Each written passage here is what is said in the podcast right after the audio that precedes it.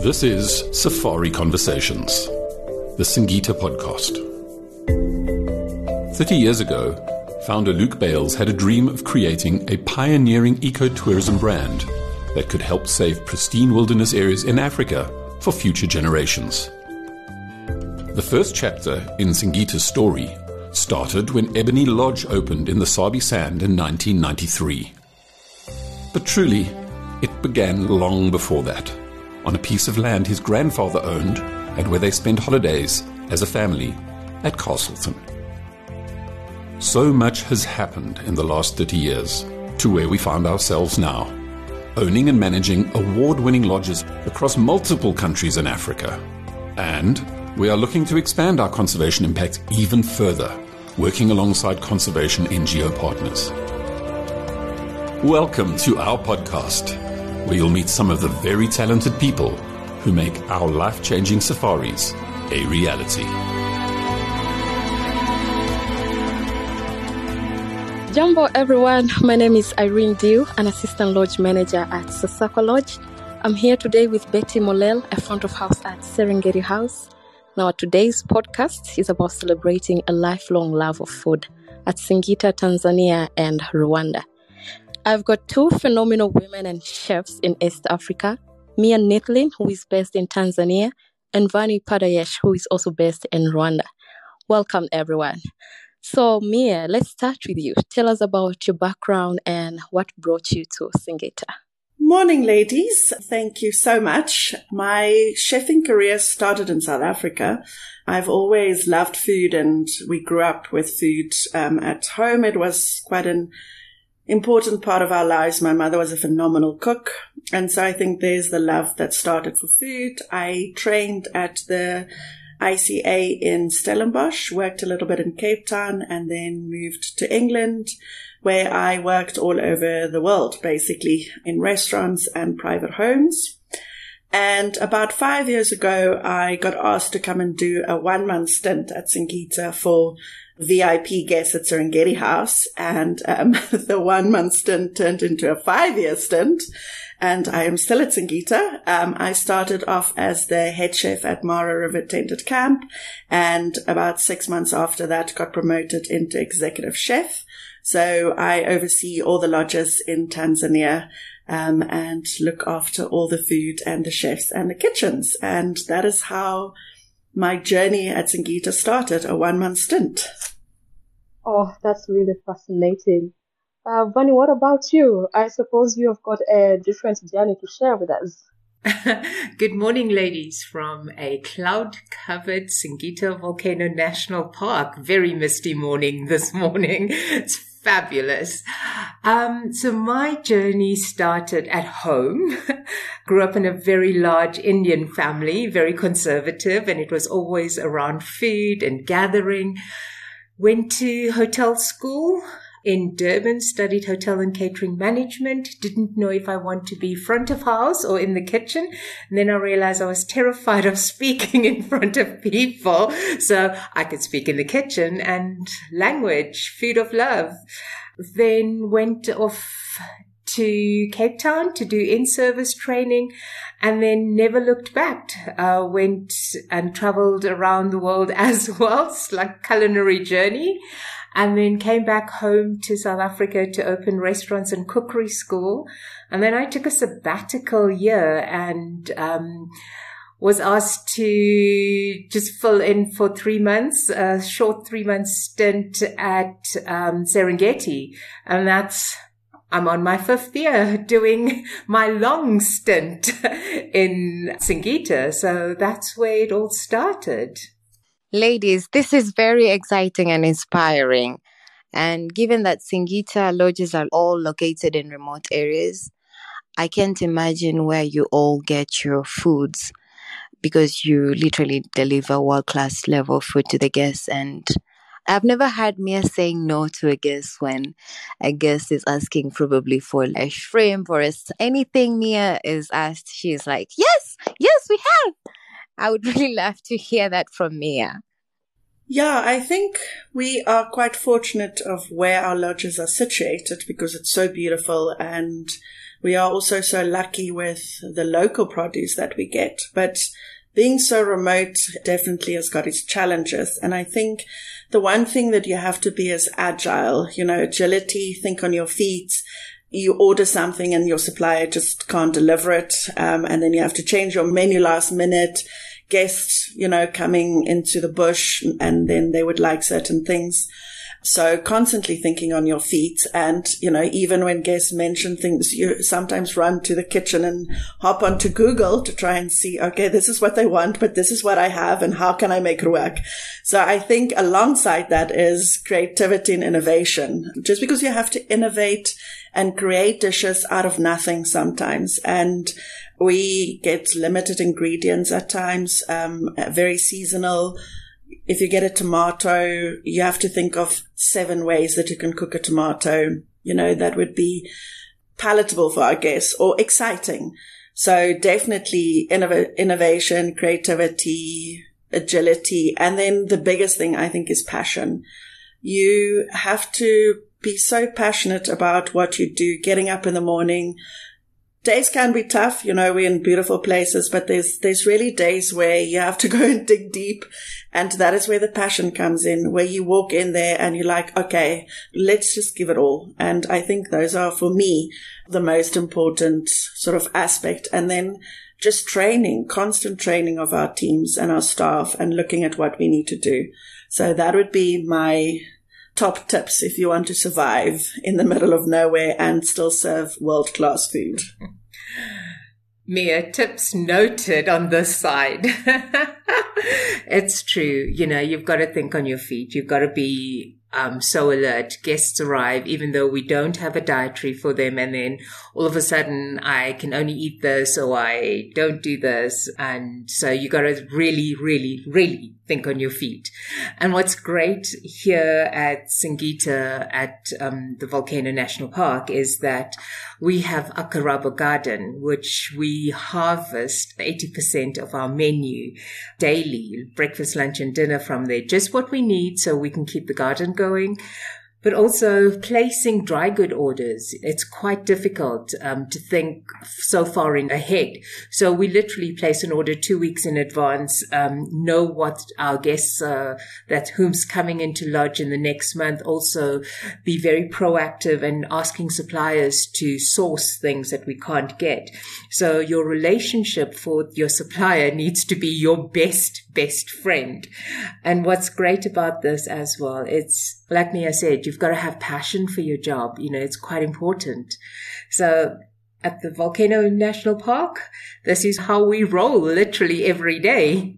All of this really sounds like there's a lot of proper planning and consideration when it comes to delivering a world class food or service. I mean, I want to take you back to where we all said we came on a temporary basis and now we are all stuck here. I remember I had a same story. I came here for four months and now I've got four years and still counting. I know Singita is celebrating 30 years this year and it really makes me wonder how food has evolved over all those years. Please, can you enlighten us? Irene, you know, I started with Singita, or my first stint with Singita was in 1996 at Ebony. So that was a long time ago. Many moons ago, but it's so refreshing. I went back last year when I was Singita's roaming head chef and being in various kitchens um, in Singita property, and I look back at one year how much the food is involved. I mean, in 1996, Ebony was doing potjiekos and bush dinners, a lot of that, and food.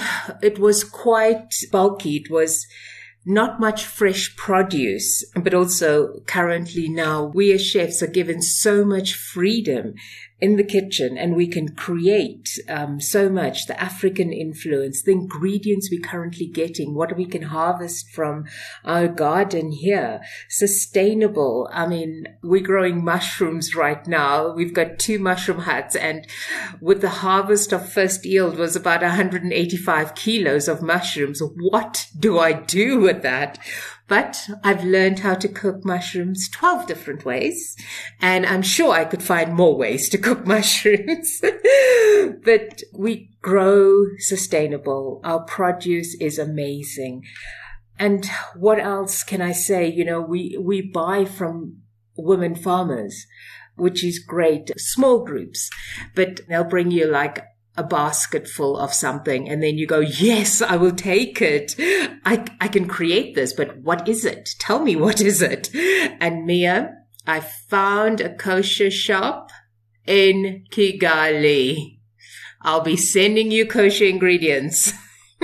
okay, that is super exciting, Vanie. I will definitely tap into that. And if I find a legal way to bring 180 kilos of mushrooms across the border without anyone being locked up, um, sign me up for that as well.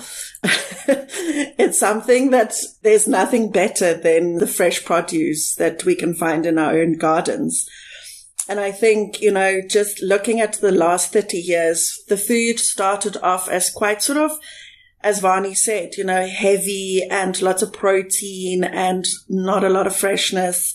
I think we've moved through a transition where it was quite sort of, you know, foams and dust and things like that. And then we really found our own sort of rhythm and it's so true to who we are. And it's so evident on the menus that we cook of, you know, we put ourselves on the menu and what we like and taking back the way your mother used to cook something, but in a very sort of healthy and wholesome and holistic way. And I think that is the direction that food has gone in as well. It's always been lots of carbohydrates. We're looking now at the season, a lot of vegans coming in and we've just adapted to it. And now it's just what we do daily, gluten free, vegan, vegetarian, low sugar. It comes natural to us. It's not something, you know, we had an agent emailing us and saying guests are coming.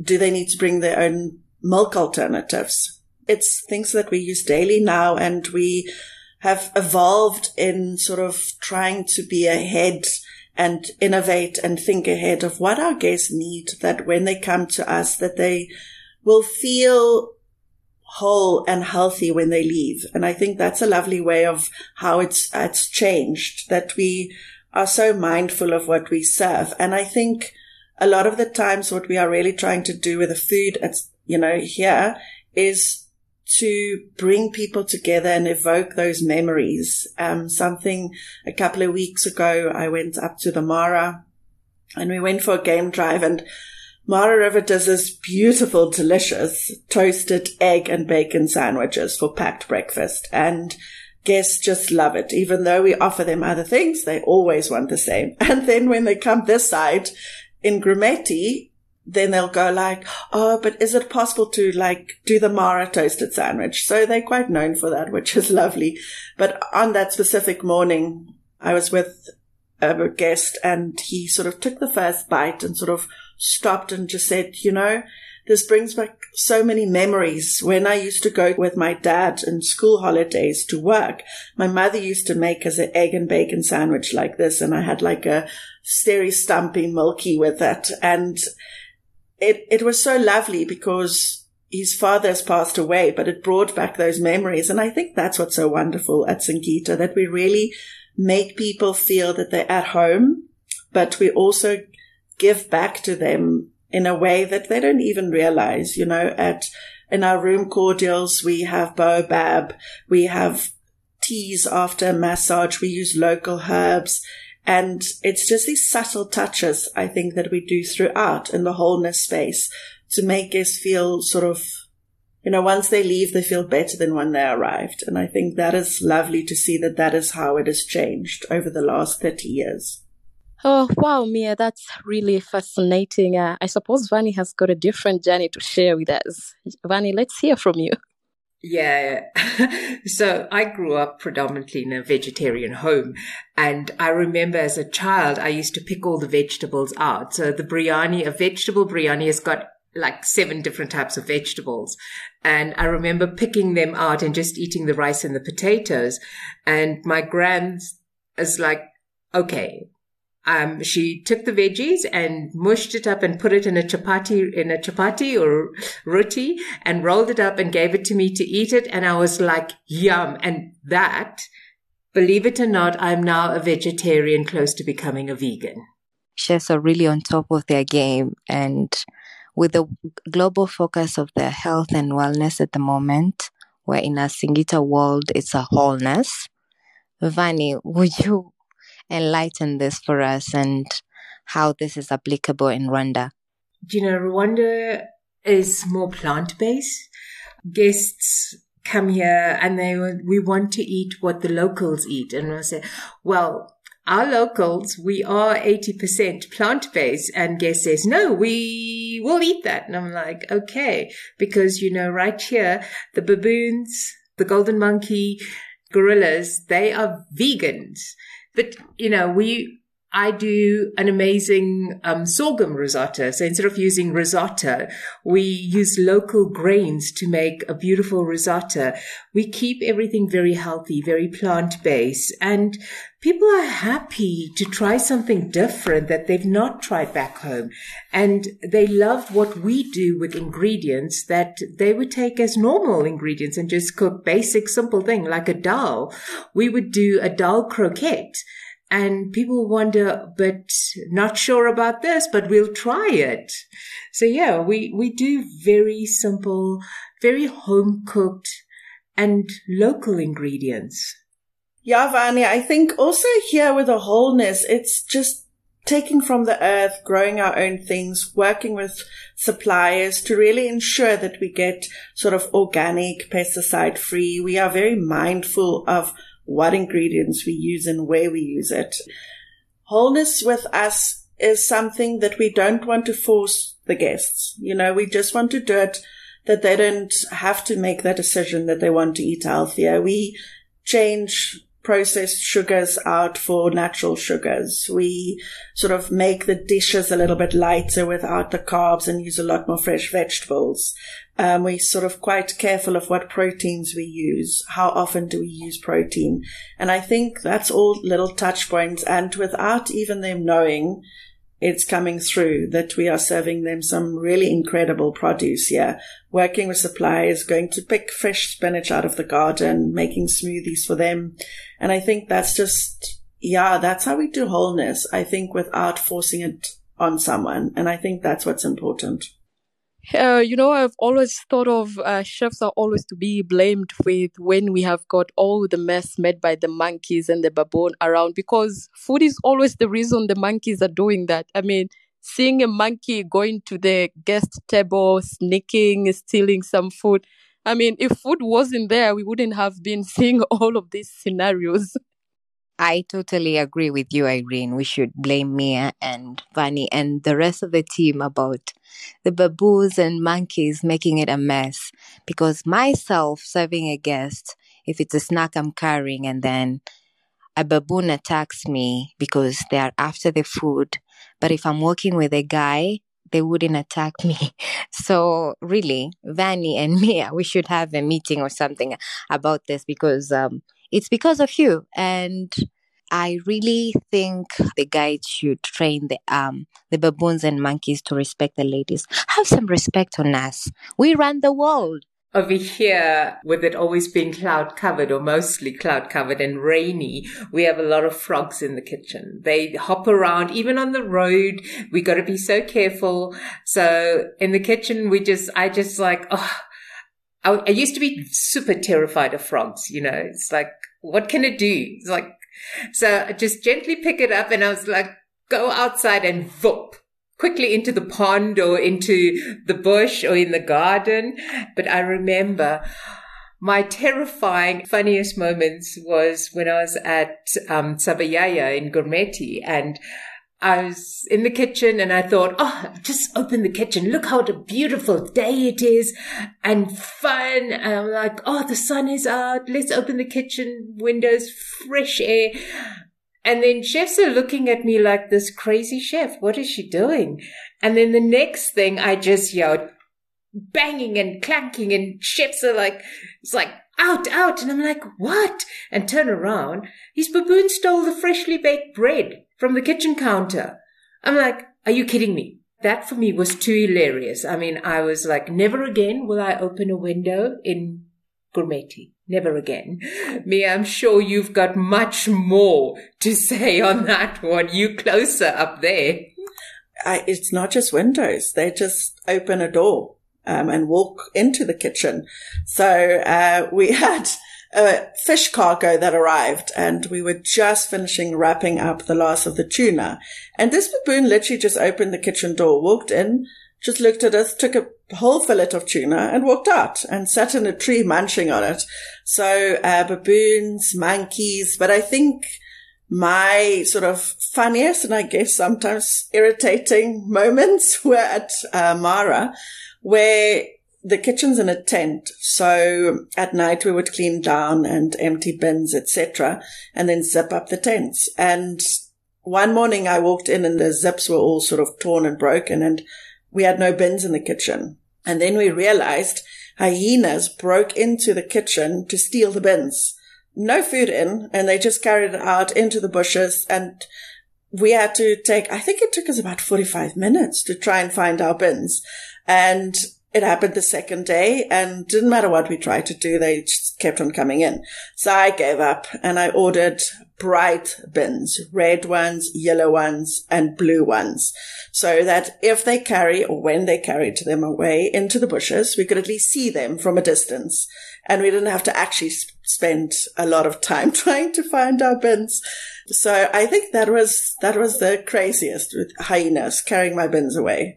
I can just imagine that. I can, my mind is visually picturing these hyenas with its bin, with your bin on the back of his shoulder, trying to like lug it around. I know. And the funny thing was, is there was nothing in it. So I don't know, maybe the smell or something. But yeah, they're funny shaped animals as it is. And then you try and picture them carrying a bin away. So yeah, we should do a cartoon on that actually. And then I also know, I think at Lebombo, they were the honey badgers that drank all the gin. And then I think I also got told in lockdown they were trying to make like pineapple beer. And again, a honey badger broke in and stole all the pineapple beer. So somehow I feel honey badgers has got a thing for alcohol. So we all know that we have been guided by our Singita 100 years purpose. And just to enlighten our listeners, our 100 years purpose is about preserving and protecting the large areas of African wilderness for our future generation. And our main focus is always on the conservation, community, and sustainability. But I want us to dig deep into how sustainability is deeply ingrained in the kitchen side, from the head chefs down to all the staff. How does that work? Yeah, I think for us, you know, we all live by the one planet principles. We all get guided by that. And it's not just the animals that we have to protect and preserve. It's also the land and the people. And that comes through the sustainability and education, the buy-in, how we drive a sustainable lifestyle. And in the kitchen, there's a lot of things that we use, you know, that we have to be aware of for sort of pollution and water consumption and what do we do with the leftover food and how do we manage all of that? And once we share and teach the people sort of the principles and it's something that we practice every day in the kitchens. And it's so lovely that they would then take that back home and teach their families that, you know, how to look after the land. And we have a co-op here called Gomarcos, which is started in 2015, and it is a corporation of farmers that surrounds the Grumeti reserves. And we spend a lot of time in training them up in how to produce uh, fruit and vegetables for us. We get about 75 to 80% of our fruit and vegetables from them. We now have 98 members, which is incredible if you think about it. And then they have 98 family members that work for them. And then they, you know, look after 98 more family members. And so it carries on. And I think that's what's so wonderful. And then they start their little shambas. So shambas are little farms to sell and just feed their own families and just how to really work the land. And I think that is something on a small scale that we can give back to sustainability. And we have a word here in Tanzania called tuko pamoja, and it means we are together and together we will reach our hundred year purpose. And that is so lovely. And I think we can't do it alone. None of us. And I've learned so much living in Tanzania and really looking at frugal innovation. We are literally in the middle of nowhere and the villages and how we can help. And I read up on this really cool thing that I actually want to look into and see how we can maybe get some of the farmers in Gomarcos to help. And it's a solar operated dehydrator. So when they harvest the tomatoes that's in season, they can dry them out and then sell them later when this, you know, it's the rainy season and they don't have it. And I think there's such potential and exciting things out there on the sustainability front for us. And we just need to keep pushing. And I, I get super excited about these things because you can also see the drive and the passion from the people here that want to learn more and they are eager to want to change things with you. And to me, that is so inspiring. And I just want to every day look at how we can make it better and how we can leave the land better than the way that we found it. And I think that is a big drive. Rwanda is one of the first African countries to be totally plastic free. So we're a plastic free zone. It starts at the airport.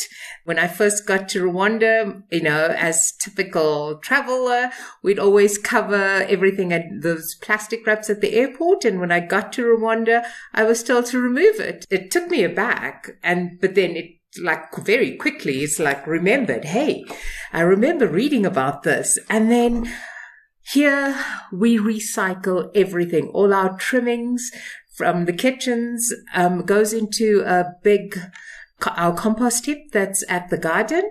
And then we after six weeks we actually use that compost in our garden. So we are totally no pesticides and all the food um, that's left over from guest plates um, that goes to a pig farm. We take that three times a week. And also we have a little thing a ceremony when guests leave. Uh, we invite them to Akarabo nursery to plant a tree because we are reforestationing back the the forest, bringing it back to lodge. so every tree has a name and um, we will bring them back. You know, we'll bring the forest back. Uh, all the staff as well. They're very conservative and very much into our 100 year principle and we look after what we do what how we step and where we do what you know switching off lights the conserving water. And even our simple thing like the eggshells, we don't throw it away. It goes into our compost dip, which is got full of nutrients that goes back into our garden. Wow, I really see that Singita does preach and practice one planet. And I personally consider food as love, as it brings unity and connects people. And as you ladies have mentioned earlier about educating and changing lives, it made me think about our Singita Community Culinary School, where we have the youngsters trained and prospering. Mia, will you dig deep into this with us? The SCCS, so Singita Community Culinary School, started in 2007 in South Africa and we opened after that in 2015 a school in Grumeti and then in 2020 one in Rwanda. So we've got three of them currently. And just in South Africa, from the time that it started up to date, we have graduated 103 students. And I think that is just so incredible because we are literally making and producing chefs for Africa. You know, there's always where people leave Africa to go abroad to go and study and train and become a chef. And then hopefully they will come back to Africa. But now we are saying, no, we're going to actually produce wonderful world class chefs for Africa in Africa from Africans. And that is very exciting. We've got, as I said, one in Rwanda, South Africa and Tanzania. And it's definitely on the cards wherever we open that we'll definitely open a community culinary school in those countries because what better way to give back to Africa? And we've got such talent here and such amazing people and produce to work with that it's something that we should actually be so proud of. And it's so lovely to see how they are growing into these wonderful humans and them spending time in our kitchens and they, fi- they all find someone that they want to be like, you know, a mentor or a idol. You know, they'd say, here we have Michael Matero who's got an incredible story from when he started as a laborer building Sabora tented camp. And he's now one of our head chefs here and an incredible person. And they all, if you ask them, they either want to be Michael Matera or they want to be the mama that cooks at the EEC. Because when they were at school, we used to take them to the EEC there, so the Educational Center for the Grumeti Fund, and she would cook there for them. And so that's the only other person they know that is linked to Singita that can cook delicious food.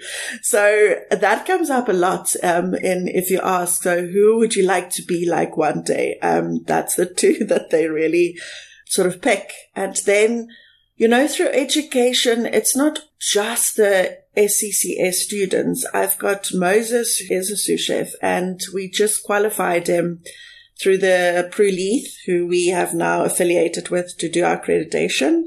And it's a diploma in chefing. And what is so wonderful is once they finish, we can literally send them anywhere in the world and they can get a work permit and they can go and get experience. And I think that is something that we are also proud of that we've reached that point that we can give back something so meaningful to them. And Moses is just qualified in exactly the same qualification so that he could teach the students. And so it's not just the school. We are looking at getting the rest of our chefs qualified so that they also feel like, yes, you know, we've worked here 18 years, but we've got something behind our names. And I think that is giving back to people here to make them feel proud. They've worked so hard to get where they are. And that's always exciting for me. Education is a wonderful tool, um, and it really enriches people's lives. And that is something that we are definitely getting right.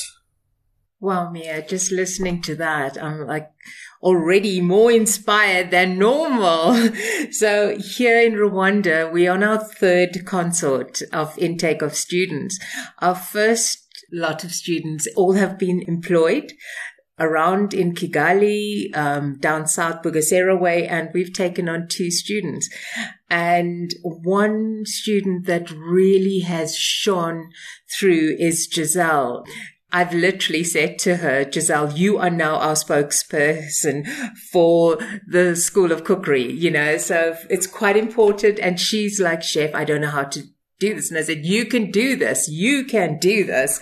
So whenever we have our meetings with um, local leaders here, we always take Giselle with and she can tell the story of where she's come from. I mean, a youngster from the neighboring village, mom and dad farmers and wanted more for her.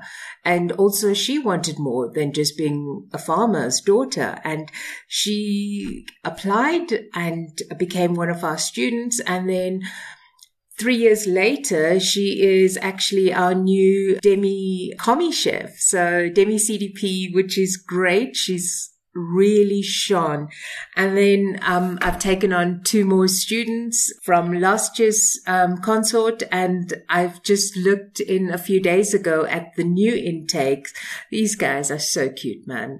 They are so young, so shocked, and so intrigued about everything in the kitchen, like a bowl, a whisk.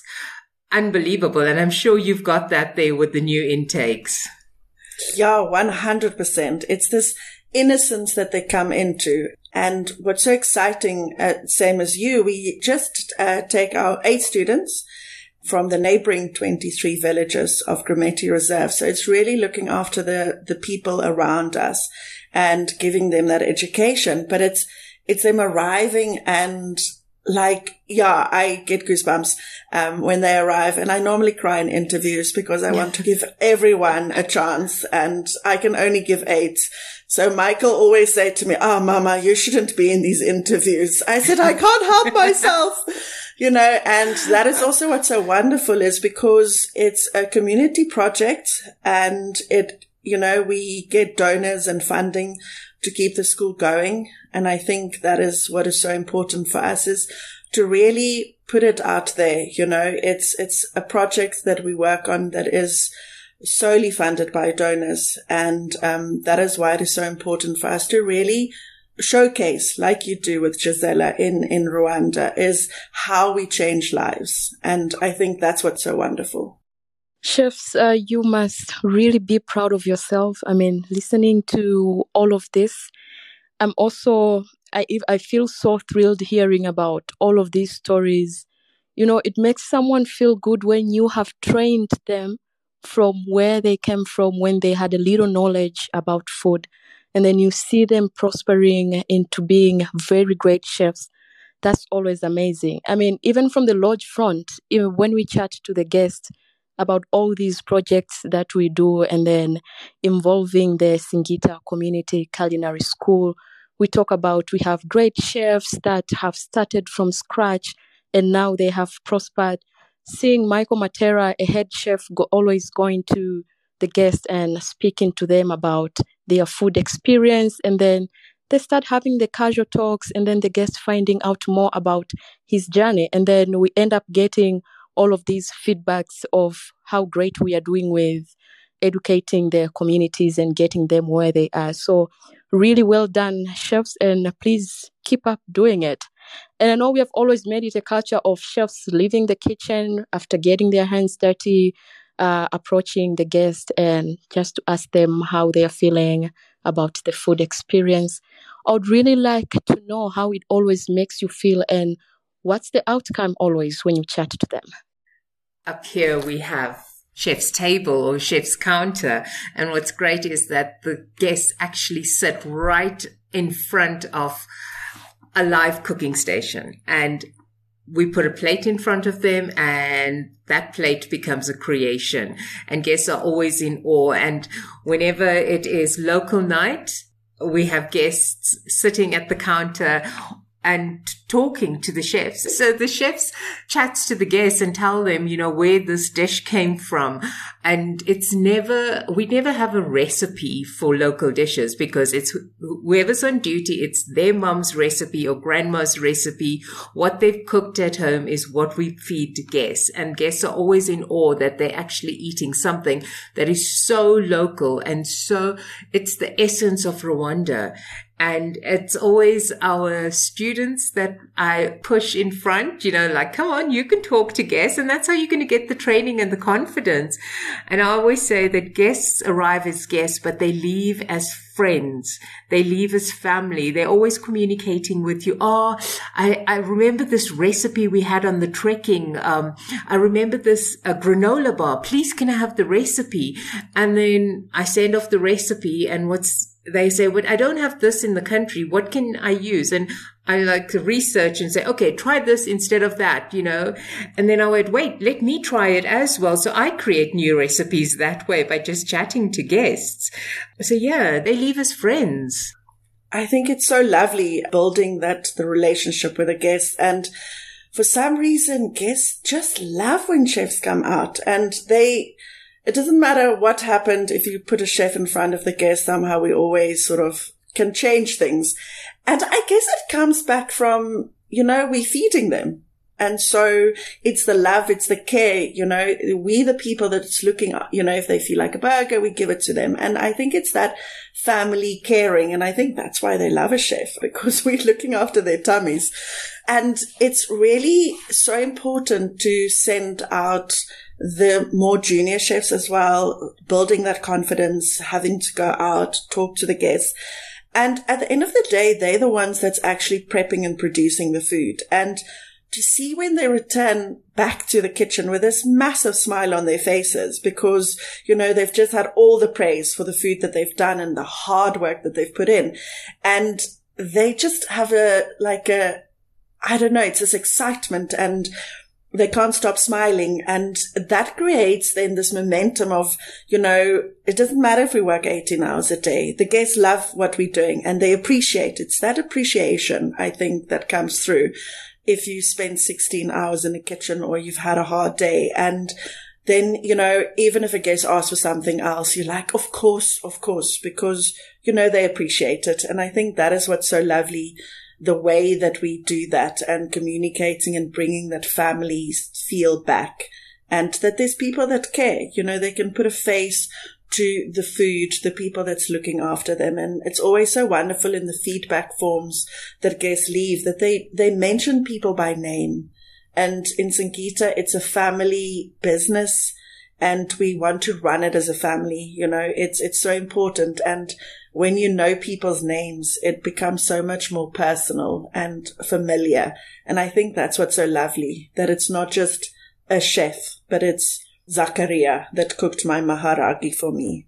Wow, ladies, for sure. Every effort, every detail that you put in the kitchen with your team, it never goes unnoticed because I myself, I can count the numbers of feedback that guests hand over to me, especially when they're leaving or a, probably a night where we introduce a Swahili night to the guests and um, the interaction that we have from the staff because um, most times it's us serving the guests and us telling the stories, especially if it's a menu. Mia, your menus are written in Swahili, in different Swahili words, and we do explain to each guest, um, saying what the ingredients are and how we eat it. And it brings so much memories to us and how the guests interact into the table. It's always very fun for me because I can imagine having my dinner at Grand Hyatt with a fork and a knife,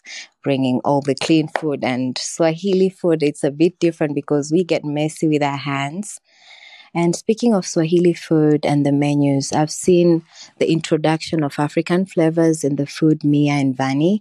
And I'd really love to hear why and how does that work? Um, I'd love to hear the response. How do the guests react to that? Our guests are loving it. You know, they, they arrive here and they go, we want to eat local. And so I said, okay, we'll have something, we'll have essences of local. So on our Rwandese night, we start off with this amazing dance, the flight of the bird. And then we do green banana croquette and we'll do sambaza with a pili pili aioli. And then it goes on to a kachumbari salad and a bruschetta. And then we'll do a also green banana and chicken stew. And guests are like, green banana, what is that? And I was like, well, it's a young banana, you know, before this, it gets sweet. So like, how do you explain that? But, and then we use a lot of grains, a lot of pulses, um, sorghum, uh, millet, some quinoa, and guests are always, uh, what is this? It's all our local grains and cassava, which guests say, uh, we do some cassava chips or some taro root chips and guests are saying, well, can we have it as a snack? Can we take it with us? And we go, yes, I can pack it for you. It's, it's all good. and uh, we had guests saying this morning, well, can we take some home with us? And I'm going, I don't think border control will allow you in. So rather just eat as much as you want and I'll pack you a snack pack and you can have it on the way to Kigali, but try and finish it. Don't sneak it in your bag. we make a typical dukkha spice and I add other ingredients in there to just jazz it up. A savory granola with pop sorghum that looks like popcorn. And guess so what is this? And it's like, try it. So our new African influence is taking us to a whole new journey.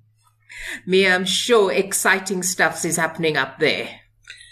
Yeah, this is another topic I think I can speak for for hours and days. I have really embraced this new African cuisine that we are going, the direction and the food philosophy and style that we're heading into. And I think we've realized, you know, we can be proud of what we produce and what we have in Africa, and we should be proud and we should celebrate it and we should share it with the rest of the world. We've always been hiding and it should be Italian or it should be French and, you know, you can't serve African food. But I've seen with repeat guests that's come back since we sort of introduced these flavors and they're loving it. And no one's saying, can we go back to what we used to eat? Because also we've been quite clever of how we've adapted the produce into our menus to make it a little bit more palatable for our guests. We would use it in a mayonnaise, um, you know, as a spice, or we've got this chachandu and chips mayai on the breakfast menu. So chips mayai is a street food um, that we eat in Tanzania, and you can literally find it anywhere on every corner. And it's an open fried omelette with like two day old French fries that they fry, and then they sort of cook it into the open fried omelette. That gets served with chachandu, which is like a spicy tomato sauce. Same as you guys in Rwanda, we also have a kachumbari, which is an onion and a tomato salad. And it is one of the most popular dishes on breakfast because, you know, it's familiar, but it's done in a really sort of modern way. So guests don't go like, oh, I'm not so sure about this. So it's really been a natural transition for us. And before we started season, I had a sort of training session with the guides because as I said before, the sort of wholeness that we're trying to create is really bringing the outside indoors as well and trying to explain to them that when you're out on a drive and you pass a tamarind tree, you know, go and pick it.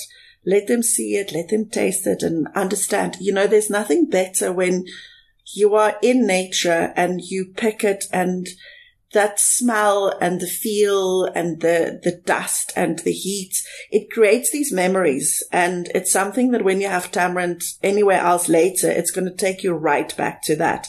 And that's really what we were trying to do also with wholeness is to really bring you down and connect with the earth, connect with nature and really feel it. And I think there's no better way than also incorporating the outside to the inside in our new African menus and bringing those ingredients to us so that we could use it. And I sort of rambled on and I explained to them what I would like them to do. And then I sort of just threw a couple of random names and I said, and kweme, kweme is my new favorite ingredient. And all of their eyes went like, well, how do you know about kweme?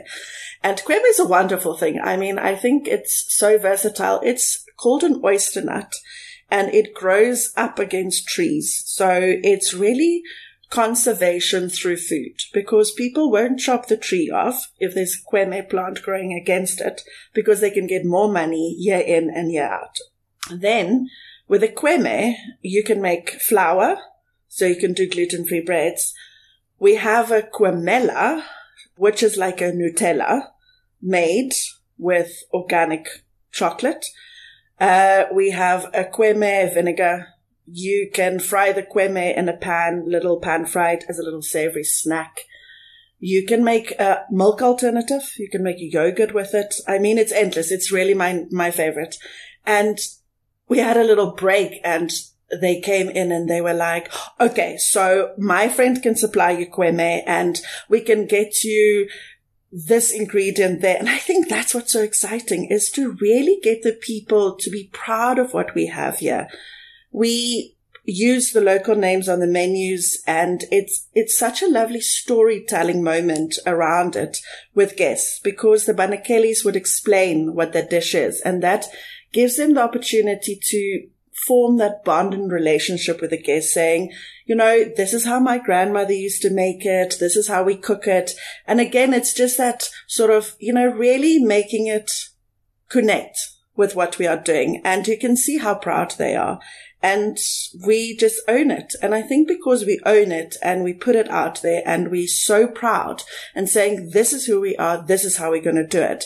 It just comes natural and no one questions it. And I think that is what's so wonderful. Ladies, have mercy on us. I'm literally starting to get hungry right here. Speaking of all this food and Mia, the way you make kweme sound delicious. And I remember growing up, um, we used to burn the kwemes and just pop the seed out and then eat it. And I look forward to try the kwemela. um, and I'm sure guests are really adventurous and want to try everything. I, I, I would do the same myself. And I remember Irene, she she brags a lot about pilau, that spice food. Um, she brags a lot of making the best pilau. I don't know. She's okay, but Mia and uh, Mia and your team, you could do better. Remind us, Irene. I mean, no, not bragging. I've really growing up. Um, I've always loved staying in the kitchen with my mom when she was cooking. And the only thing that I loved to cook was pilau. So I think I learned a lot from her. And now when we are at home, if mom wants to have uh, pilau uh, spiced rice, she will be like, Irene is going to cook it because she has mastered. So be careful. You're going to find me in the kitchen one day with a chef jacket. Maybe next time, Mia, the next Swahili food is on Irene. I think so. When I'm short of chefs, Irene, I'm going to call you in. No, but jokes aside, I think it's so incredible to use the people around us to come and teach us. You know, we are all here to learn and it's so wonderful that people would come. I remember I had pumpkin leaves in the kitchen and I was, I was trying to think of things how to cook with this because it's not an ingredient that I'm used to. And we're working with this lovely group of ladies called Heritage Food in Arusha. And it's also just female farmers. And they are trying to bring back all the ancient grains and ancient fruit and ancient vegetables. And so I have these ingredients and I spend, I think, two days trying many ways with pumpkin leaves. And eventually one of my chefs, Monica, walked up. Uh, I said, this tastes, I don't know, like I just can't cook this. It's, it's tough and not tasty. She said, Oh yeah, you're cooking it the wrong way. I'm like, okay, but hello. I've been standing here for two days trying to taste this. She said, let me show you how my mother used to cook it. And I mean, it was the most delicious thing. She cooked it almost like a creamed spinach, but with, with peanuts. So it's like a peanutty, creamy spinach, but with pumpkin leaves. And obviously we get cashews here, um, by the tons and we put some cashews in. So Irene, you are more than welcome in the kitchens to come and teach us your special pilau. I can't wait. I can't wait. But there should be no one in the kitchen so that they couldn't see the mess that I'm making. Especially myself. all in all, I think food really plays an important role to our lives. And I always like to tell the guests, I crack a joke with them, like when they are visiting us, all they have to do with us is safari and food. And they all laugh. We end up laughing because we feed them a lot. And it's very interesting to hear that a certain dish can be cooked in so many different ways. Vanie, it was so interesting to hear about how you can cook the mushrooms in so many ways. And that's so lovely. Uh, thank you, ladies. Thank you, Betty, Mia, and Vanie. And a massive thank you to our listeners to our Safari Conversations, the Singita podcast. Until next time, bye. Thank you for listening. If you want to follow other episodes of our podcast series, Safari Conversations, please follow and subscribe wherever you get your podcast from or on our website at singita.com.